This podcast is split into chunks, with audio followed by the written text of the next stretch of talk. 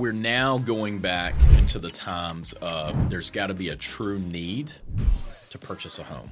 I believe that if they are not investing in real estate right now, that if they decide not to do it, they might not ever be able to buy a home or might not ever be able to invest. Well, welcome to the podcast, Gusty. I appreciate you taking the time. Yeah, man. You know, when we talked, I was like, I've got to get you on this podcast Okay. really soon because, you know, spring's about to hit Oh, and you're about to get really busy. Yeah. So I appreciate you taking the time Thanks, to man. to jump on I tell people I just look. I've, I've stayed busy since 2010, so it just is what it is. Like catch me Just if you can. yeah. It's like I shut down for Christmas and Fourth of July. Yeah, pretty much. And other than that, so Yeah. what what holidays do you you know every family kind of has traditions. Yeah, Every yeah. family like you may even have a favorite holiday. What are some of your favorite like I love this holiday or this season? You know, I think Thanksgiving is probably my favorite. Actually, um, we go to my my wife's from Gadsden, so we go up to Gadsden for Thanksgiving, and we have this thing we call the pumpkin roll. oh, And okay. so just across the street from my in-laws' house is this nice little hill, and everybody in our family brings their pumpkins from Halloween. And and now we're at like over a decade of doing this like pumpkin roll, and it's it's some mad you know talk uh, through the year like who's gonna win the pumpkin roll. So Right, now right. we've got like neighbors that are coming. We've got There's friends bets that on are the coming. side. like who is coming into Gadsden? We're going to the we're going to the Minton's house for the pumpkin roll. So That's awesome. That's probably my favorite one, just because it's a we just have fun and and obviously we love to eat. Like I grew up in the restaurant business and and I'm I'm not afraid to get in front of a nice meal. And so you know it's just I don't know it's it's just a, it's a way for me to kind of you know turn off for a couple of days. And then I'm a huge Bama fan, and so then you know now we've got it on Alabama Auburn. It's Iron Bowl, yeah. you know, right after Thanksgiving. Yeah. And so um, Keeps the week going. yeah, so I think that's my favorite. You know, I've got kids. I've got a um, I've got a seven year old and I got a five year old, and so Christmas is always special, um, and mainly just to see their faces. You know, Christmas morning, and it's nice to take a couple of days off. But I mean, those are really my. I, I would feel like those are my holidays. Yeah. Do you have any like uh preparing for the new year, goal setting, like structuring that you do um leading up into through that season between kind of Thanksgiving and Christmas? Sometimes I think about setting goals and everybody's like New Year's resolutions and you know, not to say that you can't set a goal anytime. Sure. But in my Yeah. opinion, like if you're not already planning in October, November, you're already kind of behind the ball for the year. 100%. But so Yeah. what what do you do to kind of get geared up for the year and kind of reset Yeah. focus? Yeah, so we do um, typically budgeting in September, October for the team. Um, you know, we get we get asked for a lot of you know sponsorships, donations, all these things. So we like to try to have those in by August so that we can really plan what you know the next year looks like. But really, our planning starts really July first. You know, it's um, you know, I mean, we've we've created kind of a machine with our team, and it's kind of a monster. So you know, we've got to we've got to plan you know a good ways out. It's not just you know December 29th. Hey, what we doing in, in next year? that, that just doesn't work. Yeah, yeah, yeah. So we're we're definitely in advance. I'm a I'm a numbers person. I'm watching year over year numbers. I'm watching trends. I'm watching things by the week. Um, so you know, I think the more planning, the better you can be as a business person. And you know, I mean, look at the last two years of real estate. Um, mortgage interest rates changed. They changed on a dime, Yeah. and they cha- and they went up quick. Yeah. Well, even if as much preparation as you can do, you still can't really react to those kind of things as probably quick as you want to. But as much preparation as you can can help, you know, get you through different troughs. Right. So, Yeah, yeah. No, I agree. It's you know, it's funny because we saw those huge dips and then these huge climbs and it's almost like we've become normalized to like, oh, the interest rate's going to shift real quick. Mm-hmm. And I think we're coming into what I would call is starting to be a normal market. Hopefully, Yeah. I, I don't know if we're fully have enough data to say, okay, it's normalized and we're consistent. But I don't think we're going to see these, you know, hopefully whiplash rates back and forth. I think it's just bad for our economy. So Oh, I completely think it's bad. I, I mean, I think I, I think a lot of this is artificial. I think it's very much political. yeah, Um, you know, I, I, I, I definitely think that uh, a lot of politics is driving this these interest rates. Unfortunately, Yeah. I mean, if you look at you know, typically what we do, like I guess a rule of thumb is look at the ten year Treasury note, add one and a half to one point seven five percent. That should be your interest rate. Right. Well, now there's an extra 1% risk tolerance because nobody knows what the heck is going on. So, you know, so that's why, you know, a lot of people are having these conversations like, oh, we think, you know, rates are going to go down. Well, if you look at the historical number, they should be a percent less than what they are right now. Yeah. It's just uncertainty. Yeah. And I think they were even higher because we saw that when the Fed came out with the um, just news of like, hey, we're probably going to drop in 2024. Everybody, like, there was a little bit of a gap. I think it was even higher than that 1%. And now it's still like a gap of insurance and Yeah. coverage and stuff. But so you run a team, you got 19 agents Right. on one of the larger teams on e, with EXP, you know, my broker as well. And I think, you know, you talked about the preparation ahead of time. You talked about you're a numbers person and stuff like that. Yeah. Um, I kind of wanted to dive into your knowledge base. You've seen agents be successful. You've probably Oh, yeah. seen a few agents not be successful. Sure.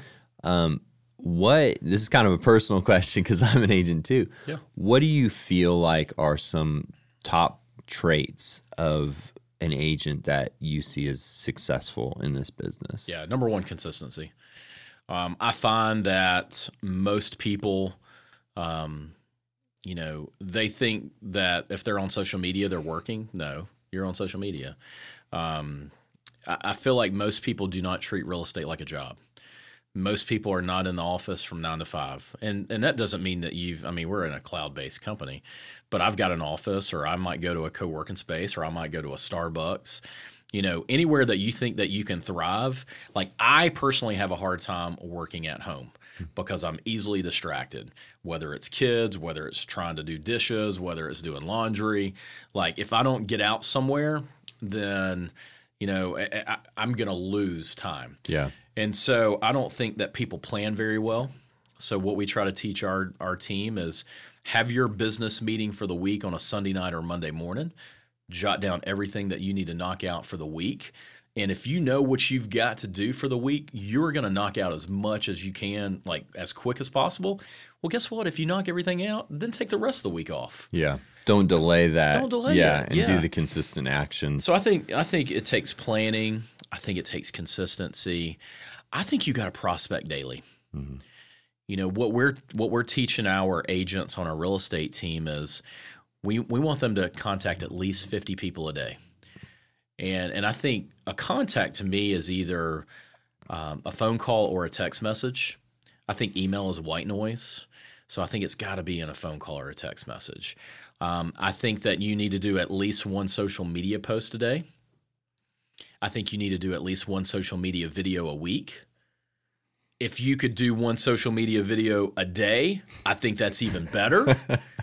and I think you've got to, you know, have fun with it. Yeah. You know, call your call your friends. I think you need to spend like 30 minutes a day and calling the people that you know and it doesn't necessarily have to be about real estate. yeah.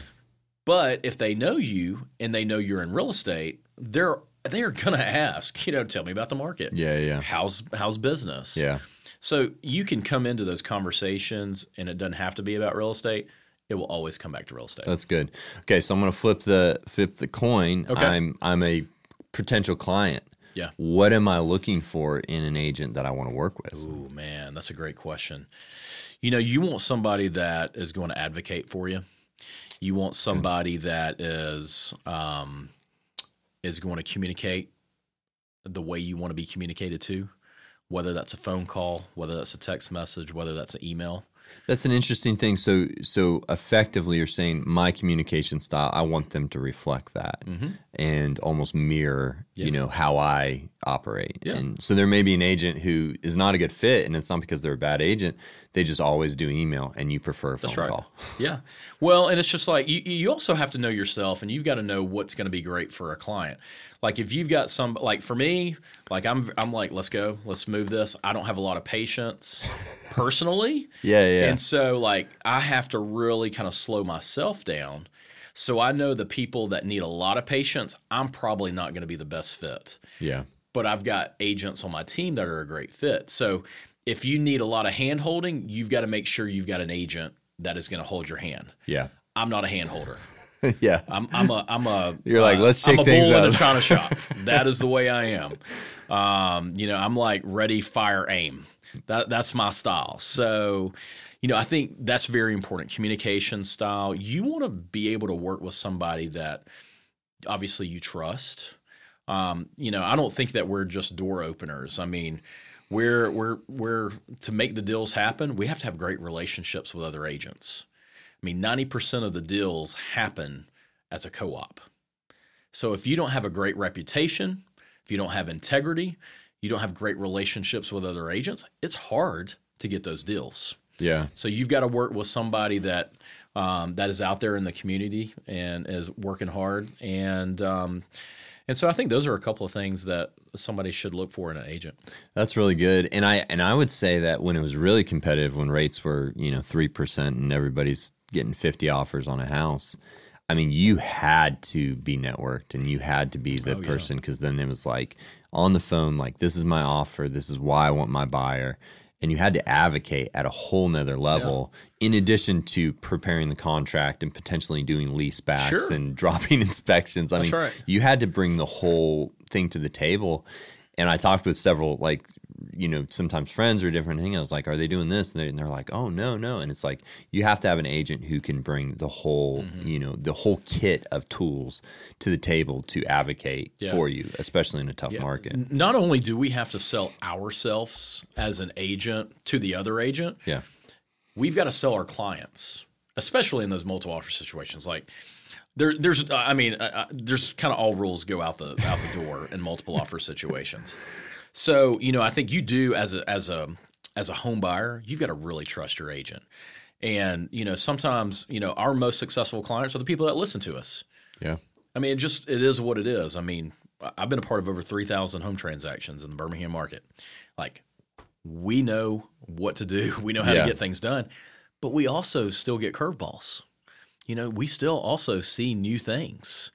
So we're still trying to train and learn how to negotiate, maybe in different ways, or how to communicate in different ways. But yeah, I mean, we we've got to sell ourselves, and we got to sell sell the consumer too. Yeah. Help help them know. get the house that they, they want. And I think that takes like you've got to, and the the the buyers have got to do their preparation early too. Like I, when when I'm bringing an offer to the table, I want the other agent to know that it's going to get to the closing table. You know, you're not going to get real finicky over inspection like you know five dollar outlets. Yeah. you know things like that where you know maybe a, a parent comes in and play and they're like oh look at all these you know red flags. I'm like it is literally an outlet cover. You know you can get that for a dollar at Lowe's Yeah, you know. It- yes it says safety hazard on the inspection. It is a dollar to fix you know Let's- let's look at the look- big stuff, st- yeah. look at the big things Yeah, yeah, yeah. I always tell my clients, I say there's real estate money and there's grocery money. And let's not be negotiating with, you know, a real estate transaction with gold, uh, you know, grocery money mindset. Yeah. You know, in grocery like money, a thousand dollars is a lot of money. I mean, that's potentially, Yeah. you know, a month's worth of groceries for some people. But in real estate, that is a drop in the bucket to get the right house, Mm-hmm. to be in a home, you know, and have the right amenities that you want. I mean, it's it's pennies on the dollar to concede that kind of amount to get the deal done. yeah So, um, okay, so three thousand transactions. I did, I knew it was a lot, but that's impressive. that's a lot Um, through that, you know, we do a lot of transactions as well, Yeah. and you kind of when you only have a few transactions, you kind of don't get a pulse. But when you're doing that much business, you have 19 agents, you. Yeah. see a lot of different, you know, stuff come across your desk. I wanted to kind of go over the recent numbers sure and then also just talk about the Birmingham market and kind of what you're seeing trends, all that kind of stuff. So, Sure. um, one thing we'll we'll kind of dive in. So, listed in 2023 was 1,832, and in 2024 we were at 1,700. So, basically, it's almost seven percent negative. What are your thoughts on, you know, obviously people are staying in their homes if they've got a 3% interest rate. But I feel like there Depending the are situation. other, yeah, depending on the situation, agreed. I feel like there's other factors at play, and I'm curious as to your opinion on why we're still seeing these negatives. Yeah. Is it only the interest rates, or is there other factors? Well, we're now going back into the times of there's got to be a true need to purchase a home. When we had 3% interest rates, you could just move houses to move houses because you could. Okay. Yeah. So now you've got to think about historically why did somebody buy a house? They maybe it's their um, they got married, maybe they got divorced, maybe they had a kid, maybe now they're empty nesters, maybe they got a new job, maybe they got relocated, maybe they lost their job. So those are typically the reasons why somebody is making a change. And so, you know, now we're looking for those folks. So, like, if you're on Facebook or Instagram and I see somebody that is, you know, getting married, it's cueing me to say, Congratulations, time for a new home. Yeah. Uh, you know, those kind of things. Don't you want this home together? You know, so it, that's that is what's moving the market. I think that's one play. The second play is yes, three percent interest rate. What are you going to do? You're going to trade it for a six percent interest rate. Well, at some point, you've got to make the decision of if you need to grow in your house, do you renovate and maybe pop the roof, go back, make it nicer? Um, but sometimes even the construction cost might be a little little high. So it still it might make more sense to go and buy another house. It's just a puzzle that your agent and yourself have got to put together. So a lot of people don't want to put their house on the market because they don't know where they're going. So they've got to find the place to go before their house comes on the market. So it's it's an interesting thing too because that unless a significant life change is happening, that's a really complex and emotional thing to process. And residential real estate's emotional. yeah, I mean, it is. tell me about it. You know? Yeah. Um, so that that's a really interesting pers- perspective. Yeah. Um, Solds was down nine percent. Yeah.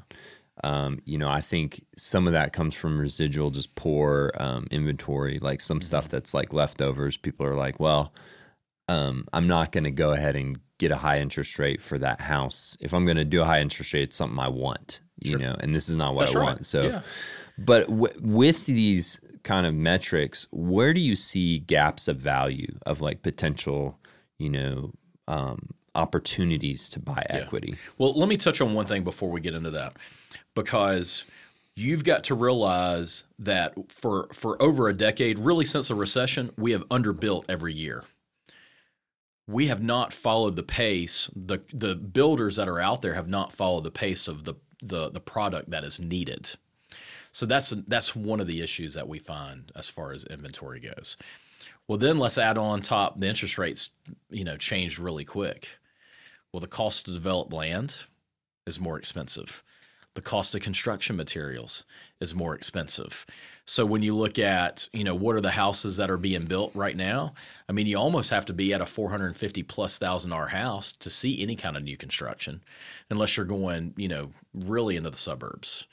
So, you know, it's it's one of those things where there's just not a lot of inventory because cost and we're just, we're just so far behind over the last 15 years of building. Right. So I just I wanted to touch base on that. No, that's really good. So you know now your neck your question was finding equity. Yeah, I mean, like, where are the gaps in the market where, because like I've thought about the fixer upper, right? Mm-hmm. The ones that the flippers can't pick up because they're not distressed enough, Sure. but there's carpet and paint and maybe a few, you know, m- mid range repairs needed Yeah. That most people don't tackle because they're like, that's a headache. Sure. Like I feel like there's a few houses out on the market that you can get for about a 10% discount and find some some equity. Yeah. Um, but flippers can't touch it because the margins aren't not good. a mar- yeah. Sure. So other things like that, Yeah. or if you agree Yeah. with that, or No, I think I. Th- all right. Well, all right. Look at a home that's been fully remodeled. Most likely, when it comes to market, is going to have multiple offer situation I would agree. as long as it's priced right and obviously you know everything all the all the tangibles are there. Yeah.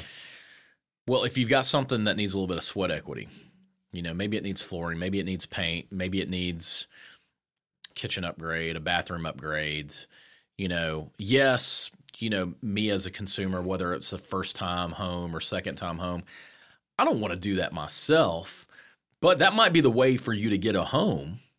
And then you can get some of these repairs, you know, and upgrades completed and you do have that sweat equity. I mean, I think that's really the best way to enter the market, and really, it's the best way to actually get a, a home. Yeah, you know, especially if you look at the last couple of years of multiple offer situations. I mean, we worked with some folks that made 10, 12 offers and didn't get houses. That's bonkers. It is. That's great. And I'm sure a few inspections along the way. And, oh yeah. You know, I was telling my buyers when I was working with them, I was like, budget, you know, fifteen hundred bucks for inspections because we're probably going to do a few before we can yeah. we, we get land the house. You yeah. know, so um, average days on market and medium were up.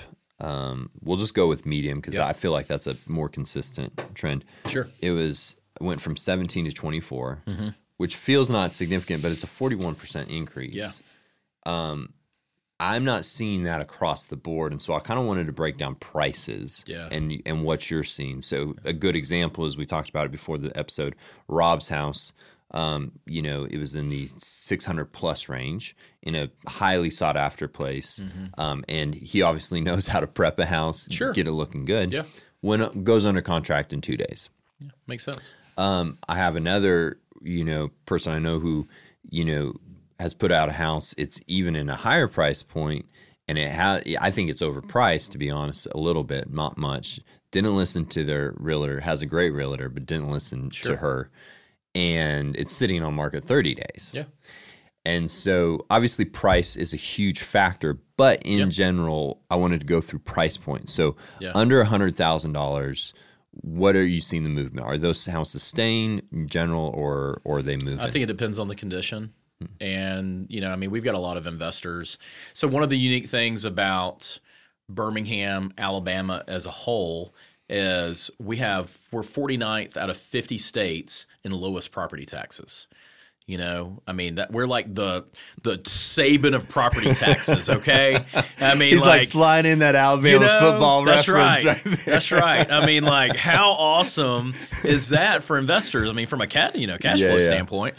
So we have all these people that are from all around the country investing in, in Birmingham Correct. looking for homes that are, we'll say $100,000. Yeah.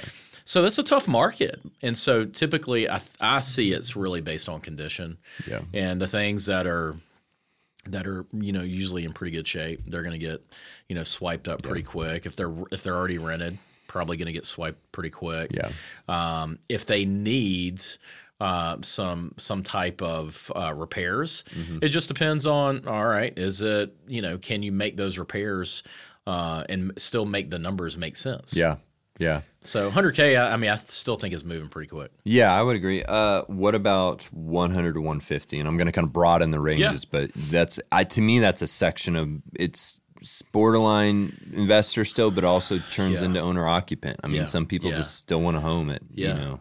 Well, I, I, think here's here's the unique thing about that. Um, you do get into your first time home buyers in that position. And so they're going to need a little bit more assistance. Typically, first time home buyers are going to need closing cost help. Um, so and and you know you might you might have to go through a contract to get to a closing. Yeah. You know you might have to go through multiple contracts to get to a closing. Okay. No, I mean that's true. I had one so that we did about. five because yeah. we had three separate FHA buyers fall through and not due to like yeah. inspections. We had yeah. gone through inspections. We had, and it's just different sequences of events. They they couldn't get the finances. Yeah. Well, so, you know, one thing that's interesting is I'm seeing a lot more uh, FHA and VA mm-hmm. loans, but in a higher price points. So oh, we, we oh, like, yeah, yeah, yeah. So like we've got a we've got one that's under contract right right now. That's a VA, and it's a four hundred and sixty thousand dollar house. Wow. You know, we've got we've seen some FHA stuff in the threes and and so we're seeing some of these kind of you know government backed you know loans and a little bit higher price points when they were kind of always known as like entry level correct. homes. We saw in um, it was more in like probably september that uh, there was the surge of fha offers. It was like september you know around that time. And and I was like, what's going on? And I called a few lenders, and what they said was even people who were approved for conventional were going FHA because the Rates. the, the rates were so significantly yeah, different. that's right.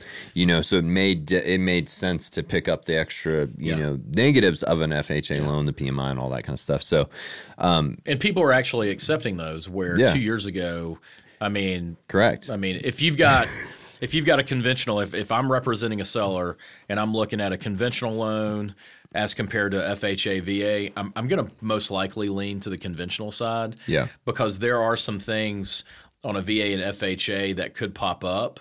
You know, it's lower down payment. So what if we have an appraisal issue? Um, or FHA, VA have certain things that they've got to um, check mark on the box. So, like, we got a VA appraisal back, we've got to do some repairs. We're typically on a conventional, we're not going to have any repairs. Right. So now with the market shift, now, but this is Has we're changing. We're, we're, we're getting back into selling season. Yeah, um, You know, how is that going to look like for FHA and VA buyers? You know, Yeah. in the next few months. That, Uh, they had a window where we got a lot, and we're getting accepted and Yeah. going through. So, Yeah. okay, so 150 to 250. What are you seeing? Yeah, I mean, we're still seeing good movement. I mean, we're still seeing really good movement. Our, um, you know, our days on market for the team last year was 13 days. The year before that was 19 days. So we saw actually a decrease in days on market last Okay. year. Um, but I also think it's like how we prepare a home for market is probably different than the average realtor. So I think, you know, like anything with numbers, you can skew any kind of numbers, but you know, you've got if you if you are preparing the homes, those days on market are going to come down a good bit. If they're priced right, days on market is going to be coming a bit Yeah. coming down a bit. You've got to realize that you can list a home for anything. You know, you can throw out a price tag of a million dollars and you can sure get some average days on market and increase that. We we saw a few in Eastlake, or one in Eastlake. I'm not getting into that. He's like, "Listen, Todd, I'm not gonna, I'm gonna explore that." I, I, will, um, I will personally say I would not have built a five hundred and sixty thousand dollar Yeah. house in Eastlake. but- Yeah, it is an interesting thing. yeah. Recently, we we had for for the sake of people knowing, we had a home go up in Eastlake, which is an up and coming area. I think it the growth got stunted a little bit when COVID hit and rates and Sure. you know, and then they got jacked up. But um, but what is typically I would say max. I would say average is about 100 to 160. yeah, Higher end, really nice rehabs. We're going for the 200s yeah. um, there was someone who went in brand new build and it's listed for 560 so it was lighting up facebook pages it was Oh, just man. crazy and um, just an interesting No doubt. perspective but um, let's continue on so 250 to 400k Yeah. I mean, we're still seeing good movement there. You know, Yeah. I think, again, I think what it really boils down to is are you pricing a home accurately? Are you getting a home ready for market? Like, are you doing your paint? Are you doing your Yeah. landscaping? Are you doing upgrades? You know, do you have a budget for going to market? Do you want top dollar? If you don't want top dollar, then maybe you just price a little bit less, let somebody have that sweat equity that we talked Yeah. about earlier and and but 250 to 400 i mean our average price in the greater birmingham markets you know 300 is is where we yeah hover at it's in that pocket for sure um, what are your thoughts on four to six you know when you get to 4 to 600K. 6 you typically this is typically going to be somebody's second house. So do they have to i've never heard that before. I feel like that yeah. Okay, yeah. so so do you need to sell a home to purchase a home? Can you afford multiple payments and then sell that first house? Or do you plan on keeping that as an investment? So you know I typically i mean i find i remember about a decade ago i had somebody as a first time homebuyer buy almost a $600000 house and i was like dang where'd you get all that money can't, You know? can't hide money Okay. I'm like, all right, okay. Um, you know, it's it's more prevalent today because it almost has to be. Yeah, yeah, yeah, that's true. But it it is an interesting thing because when you're talking about basic needs, you know, roof over your head, a decent amount of bathrooms, Yeah. decent amount of bedrooms, decent amount of square footage, a good school, you can get all that in Birmingham in that three to four hundred range, You can. and and and and honestly, pretty nice, you know.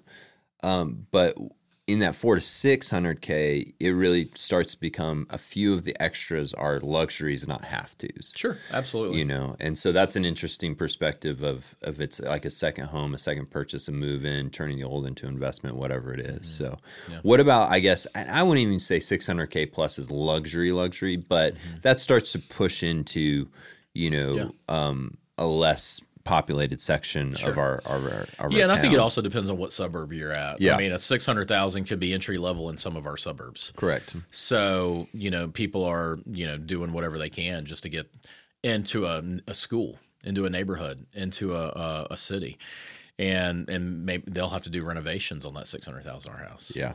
So it's, it's kind of unique. Um, but Are they moving less? You feel like is the, or is there just in that once you're at that price point, money is not a one percent is not going to make or break your deal. Yeah, I mean, I, you look at you know go through yeah, MLS and look at million dollar plus sales. You know, I'd say the majority of them are going to be cash. So mm-hmm. an interest rate is not going to really impact them as much. Yeah, But a lot of folks have again got to sell a house to get that six hundred to a million plus house, um, unless they're paying cash. yeah, So you know, it's but I mean, I, I had one in Vestavia uh, towards the end of last year that the sellers did an amazing job prepping the house. It looked amazing. It really looked like something you'd find in a magazine, and it was the highest price on that street ever. And we had five offers, and this was priced at seven ninety nine. We had five offers. Four were cash. The fifth was conventional, but could have gone cash. We had two people that had pre inspections, pre offer inspections. wow, Uh, we ended up with everybody removed the contingency on inspection, and it ended up selling for nine hundred thousand. wow, So what was amazing that that was in Vestavia. yeah, So that's one of our you know higher net worth Yeah. cities in, in our market. But what it, sh- it what surprised me was how much money that people had in their bank accounts. yeah. It's out and, there. and I was just like I was I was blown away. Yeah, Um, but we had an amazing turnout at open houses. Um, and and everybody and a lot of people just want to see the house. yeah. Because so those so are fun awesome. listing. Yeah, Yeah, yeah, yeah. You know, this, this is a fun listing to have. But I wish that everybody prepped a house for that.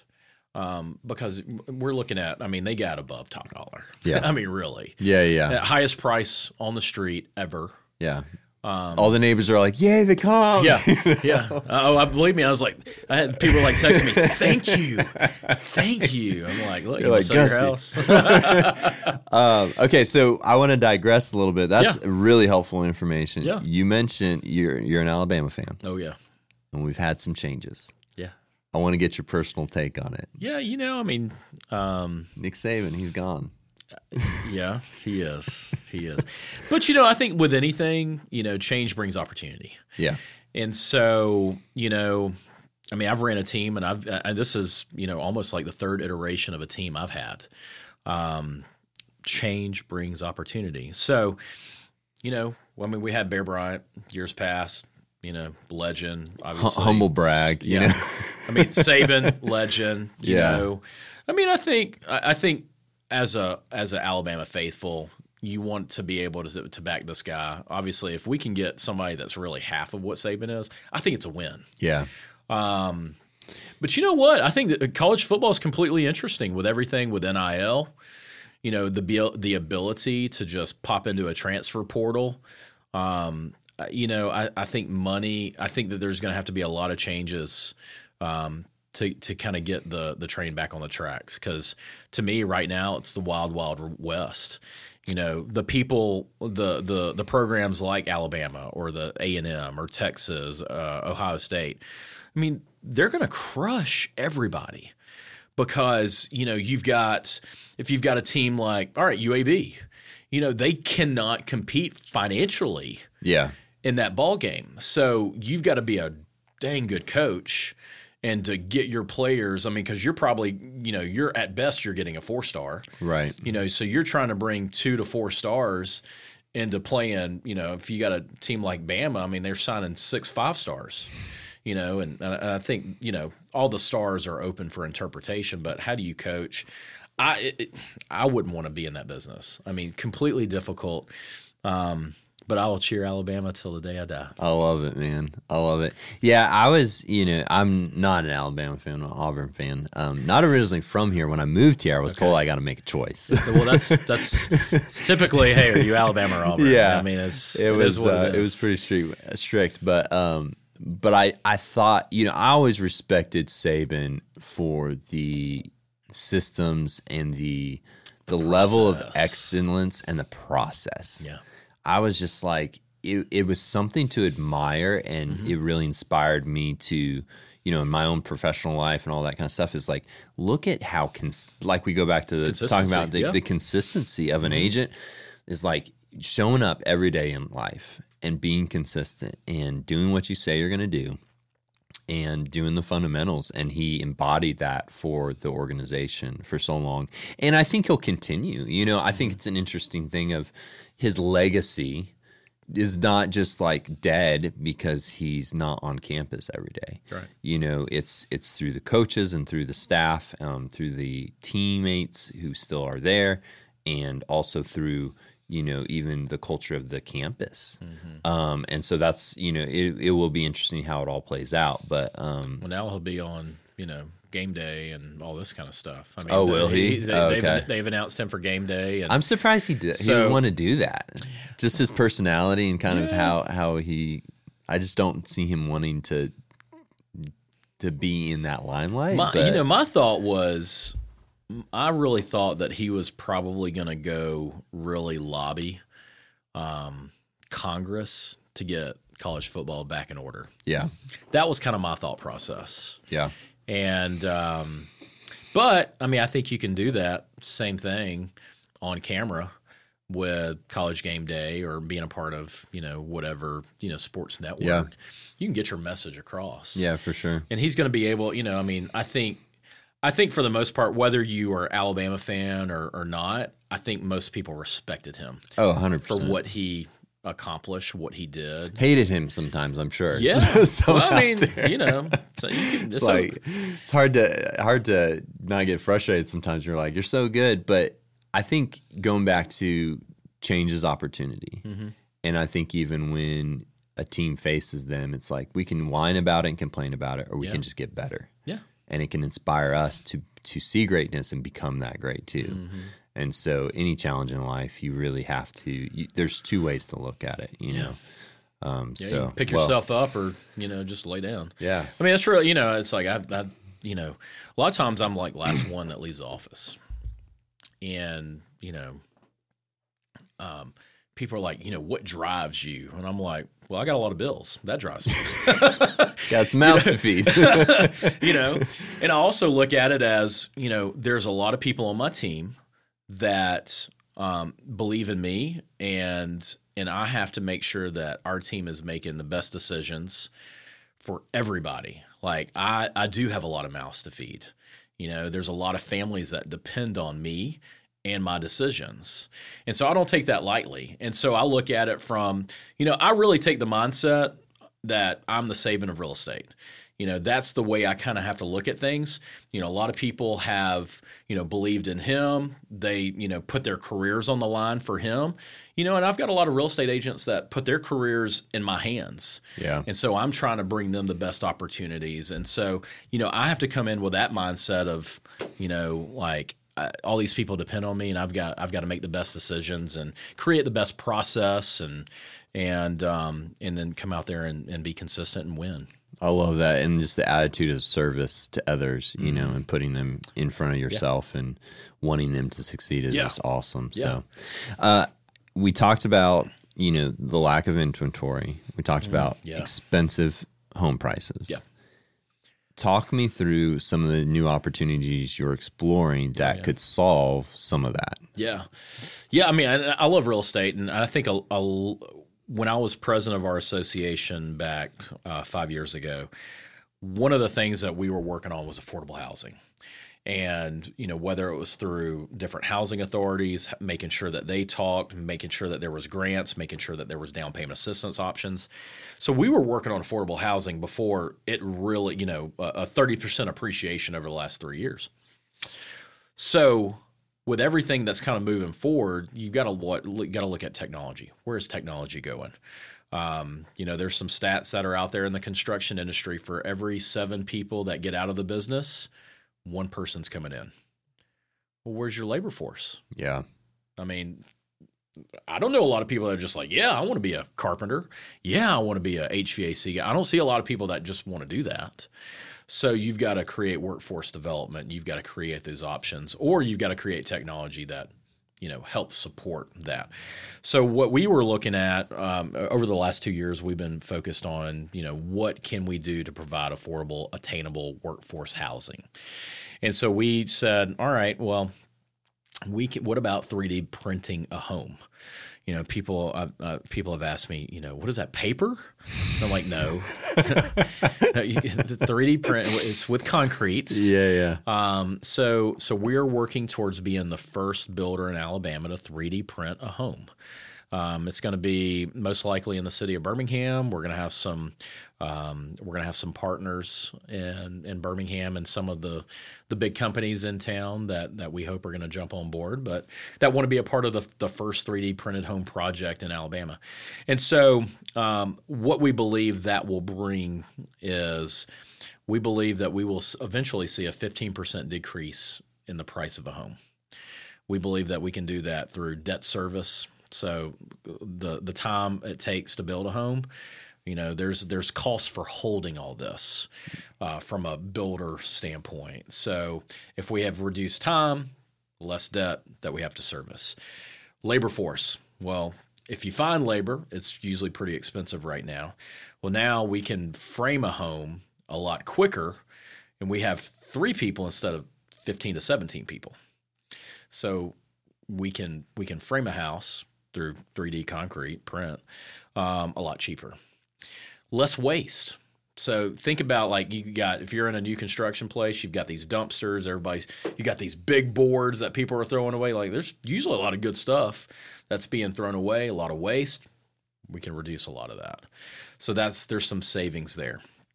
And then you talk about just utility efficiency. In a concrete printed home, you're going to see most likely less mold. You're going to see um, utility bills be a lot less. Um, and so we believe that you know just the, the cost of being in a home is going to be cheaper. So yeah, we'll um, you know our game plan is to create some developments that are 3D printed homes. Uh, we believe that there is going to be some education that we're going to have to educate folks what what that you know is, what that looks like, but. Right. You know, I mean, I, that's where the future is going. That's where technology is taking us, and and I believe that I believe that people, if they are not investing in real estate right now, that if they decide not to do it, they might not ever be able to buy a home or might not ever be able to invest because the pricing just might get to a point that is un- unachievable.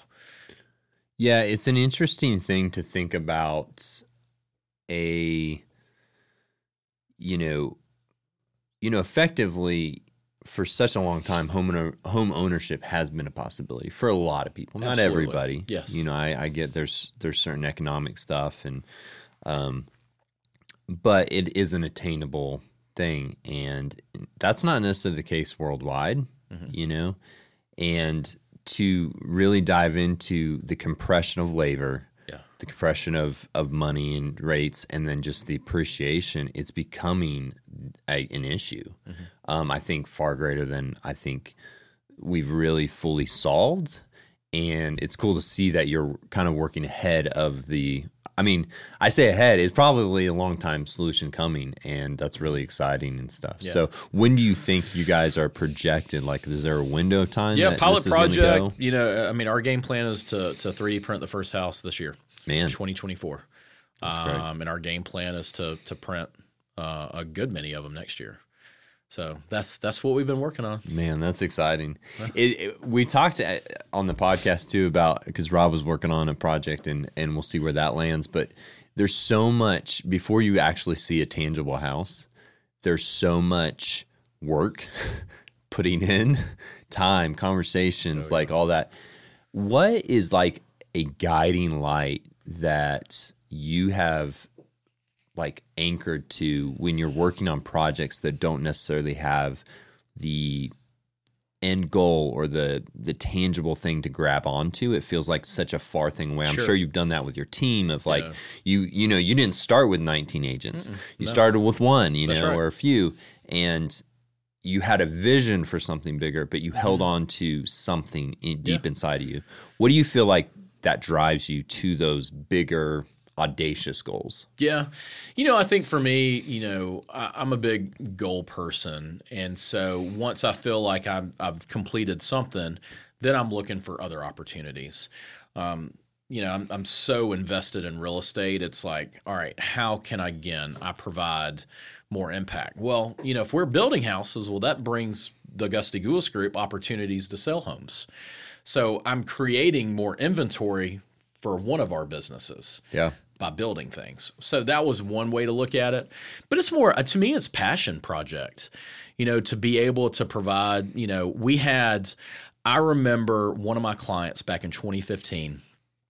He he called me up and after the closing cuz I didn't know this. He goes, "I am the first person in my family to ever buy a home."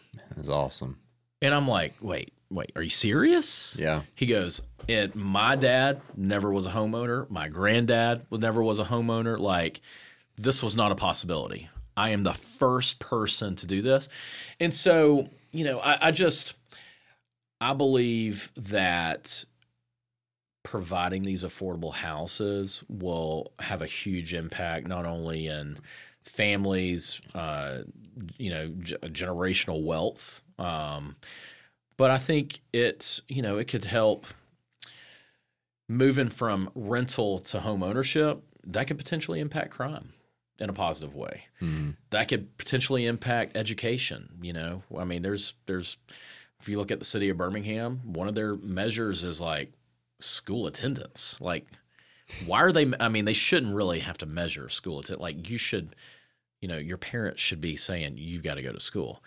Well, you know, I think that that would help with school attendance and you know getting jobs and you know you don't want to in my opinion you don't want to just live on the government.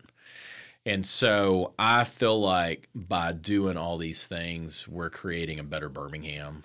I mean i think that's what it really you know i think that will end up becoming my legacy you know i feel like i've accomplished a lot in real estate um, and so this this is passion and legacy project I love it, man. Yeah, I agree. I think there's something to be said for the pride of ownership. You know, there's the financial benefit to a family of owning a home, and the you know, it's one of the massive indicators of of generational wealth starting to create is through owning homes Absolutely. and owning real estate. But um but I think it does something inherently to the value people have in themselves um, when you feel like you can sustain a a safe place for the people you love. Yeah. There's a pride that starts to grow in, inside of you, and um, and that, like you said, affects crime, affects you know whether we get up and decide to go to school. You know, Yeah. all those things are inherently, you know, important. And I think what I love about this, you know, interview and the story that the stories you've told is, I think a lot of your legacy will be providing, you know, finding ways to provide value to people and Mm-hmm. and help them. Um, and the catalyst is real estate, but but really your heart to just you know serve and, and help others. So it's awesome. yeah but thank you I feel like we could have sat here for hours. yeah yeah um, and it feels like you know I think it's probably been about an hour, but but you know it's gone by so quick. I think your depth of knowledge and um, has just been incredible. I appreciate your insight. Yeah. I always say time is like our most valuable asset, 100% and so for you to come in and share, um, you know, with me is just is huge. So I appreciate it a ton, man. Yeah. How can people get a hold of you? Yeah. Um, reach out to you, your team. Yeah. Um, if they want to work with Yeah, you. Yeah, best. I mean, like social media. I'm on Facebook. I'm on Instagram. I mean, shoot me a message there. Um, you know, our website, gustygulasgroup.com. I mean, that's really the best place. I mean, look, you can find me. Yeah. It's hard, hard not to find me. if they, if they if they can't find you, you're doing something wrong. That's right. That's right. Yeah. Yeah. I, had, I mean, this one time I had somebody was like, um, are, are you still in real estate? And I was like, how did you get away? How did you like, like, as much as we've done in marketing and advertising, how do you not heard? Yeah, yeah. the- you know, so That's it's just kind of funny. But yeah, man, um, no, I really appreciate you know having me on, and uh, I think it's cool what you're doing. So you know, continued success to you. Yeah, appreciate it, boss. Talk to you later. Yeah.